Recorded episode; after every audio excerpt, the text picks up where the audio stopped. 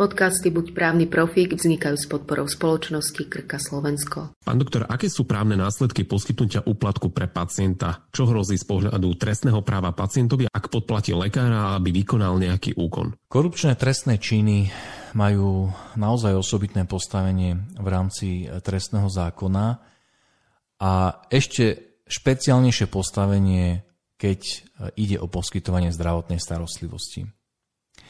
A naozaj sa častokrát zabúda, že palica má dve alebo dva, podľa toho, či ste z východu alebo zo západu, konce.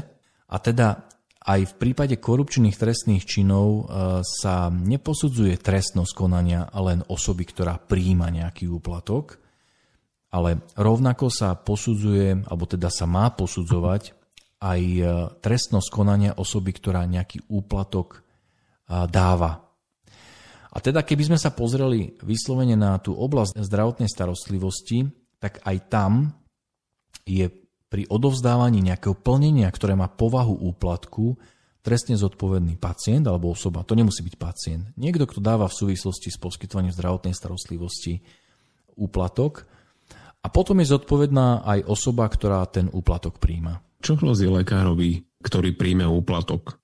Je nejaký rozdiel medzi tým, ak je len pasívnym príjemcom alebo je aj aktívnym žiadateľom, že si to vyžiada, aby urobil nejaký úkon na tom pacientovi? Korupčné trestné činy sú špecifické aj tým, že tam už je ako keby dokonaný čin, trestný aj samotný pokus.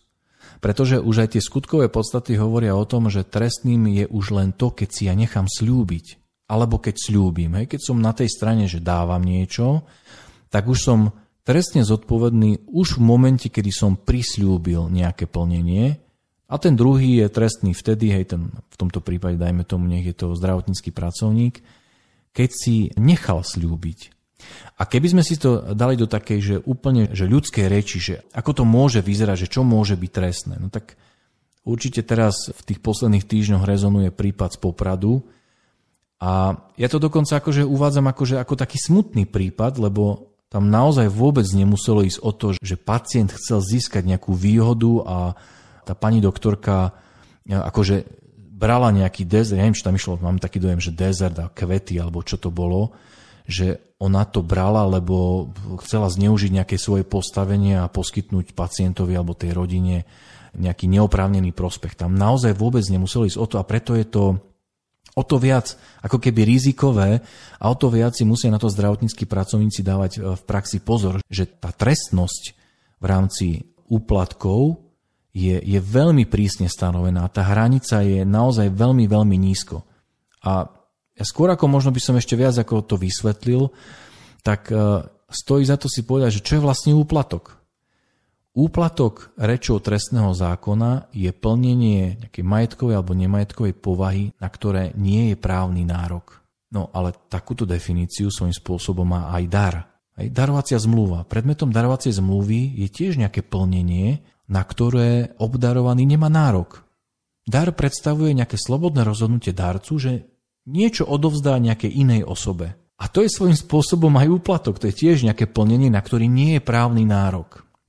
A v prípade zdravotníctva a tých úplatkových trestných činov je extrémne rizikové to, že trestný zákon v prípade zdravotníctva, a to, to môžeme stiahnuť aj na iné tie oblasti obstarávania vecí všeobecného záujmu, on vlastne nevyžaduje, aby ten, ktorý úplatok dáva, za to niečo chcel. Alebo na druhej strane nevyžaduje to, že ten, kto úplatok príjma, že sa tým zaväzuje niečo poskytnúť, niečo nejak zneužiť svoje postavenie alebo nejakým spôsobom porušiť nejaké svoje povinnosti, ktoré mu vyplývajú či z pracovnej zmluvy alebo nejakého svojho postavenia. Takže trestným naozaj môže byť aj to, a teraz to normálne, že preženiem, ale schválne to preženiem, aby sme si uvedomili tú extrémnu prísnosť, napríklad s ktorou ja mám problém. Ja si myslím, že tu vylievame s vaničkou aj dieťa, keby sme použili takýto známy obraz, že trestným je už to, keď nejaká babička odchádza z nemocnice, jej zachránili život, hej, po covide, jej zachránili život, ona už bola na márach pomaly a ona je prepustená z nemocnice a čo ja viem, o dva týždne sa zastaví a donesie pánovi primárovi desať domácich vajec a mu ďakuje, pán doktor, ďakujem, ste sa o mňa starali, naozaj, že ste mi zachránili život. A ten pán doktor, on tie, ani tie vajcia nechce, ale je mu nepríjemné. Je, je to pre neho to, že neúctivé, ak by, dajme tomu, takýto dar odmietol od tej babky, ktorá možno kvôli tomu docestovala, alebo chcela poďakovať. Tak si to vezme. Tak z pohľadu trestného zákona, z pohľadu paragrafu tristodvadsaťdeväť a z pohľadu paragrafu tristotridsaťtri ide o páchanie trestnej činnosti. Dobre počujete. Takže nedá sa lekárovi poďakovať tak, aby to nebol trestný čin? Každé plnenie pre lekára v súvislosti so zdravotnou starostlivosťou je potenciálne trestným konaním. A je to naozaj veľmi, veľmi prísne. Každý dezert, každá rúža, každá fľaša je potenciálne trestným konaním, za ktoré je trestne zodpovedná osoba, ktorá to dáva, a zdravotnícky pracovník, ktorý to prijíma. A tak, ako som povedal, trestným už nie je ani už len to poskytnutie, že fyzicky ja to odovzdám. Trestným už je samotné prisľúbenie. A za mňa je to v podstate taká smutná situácia, lebo ako zase my nemôžeme úplne rezignovať na to, že aký naturel má ten slovenský národ. Že jasné, bolo by super, keby sme boli schopní len, že poďakovať a že to stačí.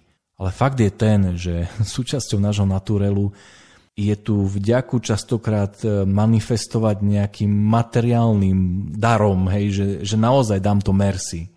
Alebo mhm. že tým, že som vďačný, že nič za tým nie je, naozaj, že ja už ani ja nechcem nič získať, že lepšiu izbu, lepšiu starostlivosť. Nie, ja naozaj chcem prísť poďakovať. A skutočne na druhej strane môže byť lekár alebo sestra, ktorý to už sa aj boja, hej, akože príjmať takéto typy vďaky, lebo vlastne naozaj je to, však vedie to aj medializované, aj už mnohé zariadenia majú svoje školenia, kde na to upozorňuje a tak ďalej. Ale ten lekár naozaj môže ako keby to prijať, lebo je, je mu nepríjemne, ako keby urazí toho človeka. Lebo to je veľmi ťažko odmietnúť dar, ktorý je myslený úprimne a s dobrým úmyslom, so žiadnymi postrannými úmyslami. Môže sa stať, že ten pacient odniesie ten dezert lekárovi domov, alebo aj tam sa to na neho vzťahuje, že aj mimo pracoviska. A čo v prípade, ak napríklad tá babička by tie vajíčka dala manželke pána doktora, že dajte to pánovi doktorovi. Stále je to to, že sa to dostane k nemu a je to za niečo, za nejaký úkon, že je možné hovoriť, že áno, je to trestný čin. Ja si myslím, že to možné je, pretože trestný zákon hovorí, že kto priamo alebo cez sprostredkovateľa príjme, žiada, nechá si sľúbiť, alebo takisto ten, kto podpláca, hej, kto v súvislosti hej, s obstaraním veci všeobecného záujmu. Zdravotná starostlivosť je považovaná za vec všeobecného záujmu, kto teda v súvislosti s tým priamo alebo cez sprostredkovateľa poskytne, ponúkne alebo sľúbi úplatok. Takže aj to je možné, to, čo sa pýtate, že to dám cez manželku, alebo že to donesiem domov, že to nie je v zdravotníckom zariadení. Podstatné je to, či to má súvis so zdravotnou starostlivosťou. Ak ja to dávam preto, lebo som bol spokojný s tým, ako sa pán doktor ku mne správal, alebo kolektív sestričiek, že sa venovali mojej manželke, ktorá rodila. Ja naozaj boli milé a ja za tým nemyslím nič zlé, naozaj nechám im tam kvety. Tak ja im to dávam preto, lebo tá, bola poskytnutá zdravotná starostlivosť, ktorou som spokojný. Teda ten súvis tam je a z tohto pohľadu to, z môjho pohľadu, je trestným konaním.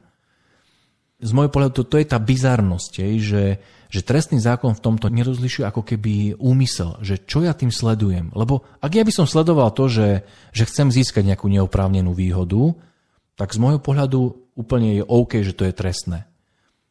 Ale keď prejavujem ľudskú vďačnosť a ako som povedal, ten naturel je taký, že sme zvyknutí a dám k tomu naozaj, že dezert, tak ja nemám úmysel získavať nejaké neoprávnené výhody.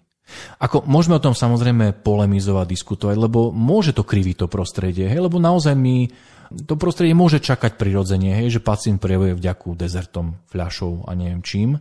Takže ja to nezľahčujem. Určite má zmysel ako keby pracovať s národom slovenským a tak sa ako keby edukovať v tom, že aha, keď ide o zdravotnú starostlivosť, naučme sa poďakovať.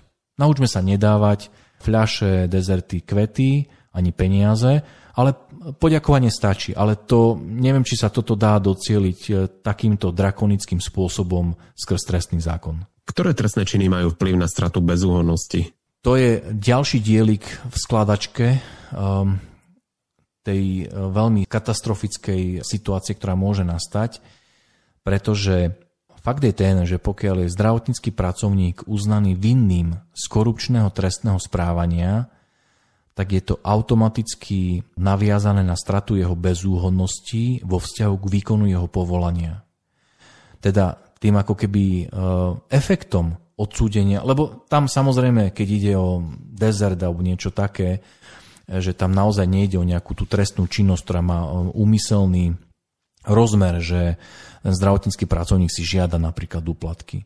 Tak v takom prípade môže byť uložený a aj zvykne byť uložený trest odňatia slobody. Ale ide o takéto, by som povedal, že zakopnutia, to ani nehovorím toto, čo sme si spomínali, že tam nie je ten úmysel, ale keď ide o také zakopnutia, že sem tam fľaša, dobre, nechám si sľubiť a tak ďalej, tak zvyčajne to končí nejakou podmienkou, že je podmienečne odsúdený na trest odňatia slobody, ale vždy to má dopad. Ako náhle je právoplatne odsúdený za trestný čin, i keď s podmienkou alebo peňažným trestom, tak to má vplyv na stratu bezúhonnosti. A predovšetkým, keď tam je trest odňatia slobody, ktorý je síce podmienečný, že zdravotnícky pracovník nie je na výkon trestu, ale má uloženú skúšobnú dobu. Tak počas toho, ako je v skúšobnej dobe, ako sa osvedčí a ako potom môže vymazať ten výmaz tej trestnosti, tak nie je považovaný za bezúhonného, a tým nesplňa jednu z tých štyroch podmienok, ktoré musia byť naplnené na to, aby mohol byť registrovaný v tej príslušnej komore zdravotníckych pracovníkov. A keď nemôžem byť registrovaný, no tak vlastne nemôžem vykonávať zdravotnícke povolanie. Preto sú tieto trestné činy veľmi, veľmi rizikové pre zdravotníckych pracovníkov. A z toho dôvodu, i keď je to niekedy možno, že tlačí ako keby to prostredie takých umelých vzťahov, že že vy vlastne ste exponovaní tomu, aby ste tej babke, o ktorej sme hovorili, chytili ruka a povedali, že babka, toto nie, nedá sa, žiaľ, prepačte, nemôžem. Že ste vlastne vystavení tomu, že musíte byť taký striktní a razantní voči pacientom, ktorí sú len príjemní a chcú byť voči vám ako keby vám byť vďační. Lebo ak to vlastne nerobíte, no tak sa vystavujete tomu, že niekto to vyhodnotí ako trestné konanie, ktoré ak sa končí odsúdením, tak má priamy dopad aj na to, že nemôžete vykonávať svoje povolanie. Ešte si povedzme niečo o tom, že či môže zdravotník potom, ako bol odsúdený za korupciu, opätovne začať pracovať ako lekár, za akých podmienok a ako sa dá po odsúdení opätovne získať bezúhonnosť, respektíve zahladenie v registri trestov. Každý trestný čin, ktorý je upravený v trestnom zákone, má stanovený, má stanovený takisto aj spôsob alebo mechanizmus zahladenia. A je to zvyčajne spojené s vykonaním trestu a pri trestoch odňatia slobody je vždy podľa tej dĺžky, ktorá bola stanovená, uvedená aj ešte ako keby tá dĺžka toho obdobia, ktoré musí po vykonaní trestu uplynúť k tomu, aby ten odsúdený mohol požiadať o, za, o zahladenie trestu.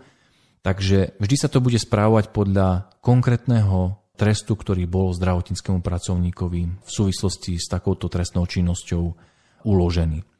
Ak nastanú a splnia sa tie podmienky, ktoré v nadväznosti na konkrétny typ trestu trestný zákon ukladá a teda vyžaduje, tak zdravotnícky pracovník môže požiadať o zahladenie a zahladením sa vlastne opäť stáva bezúhonným. A tým pádom môže požiadať opäť o registráciu v zdravotníckej komore a takto môže začať vykonávať svoje povolanie. Podcasty Buď právny profík vznikajú s podporou spoločnosti Krka Slovensko.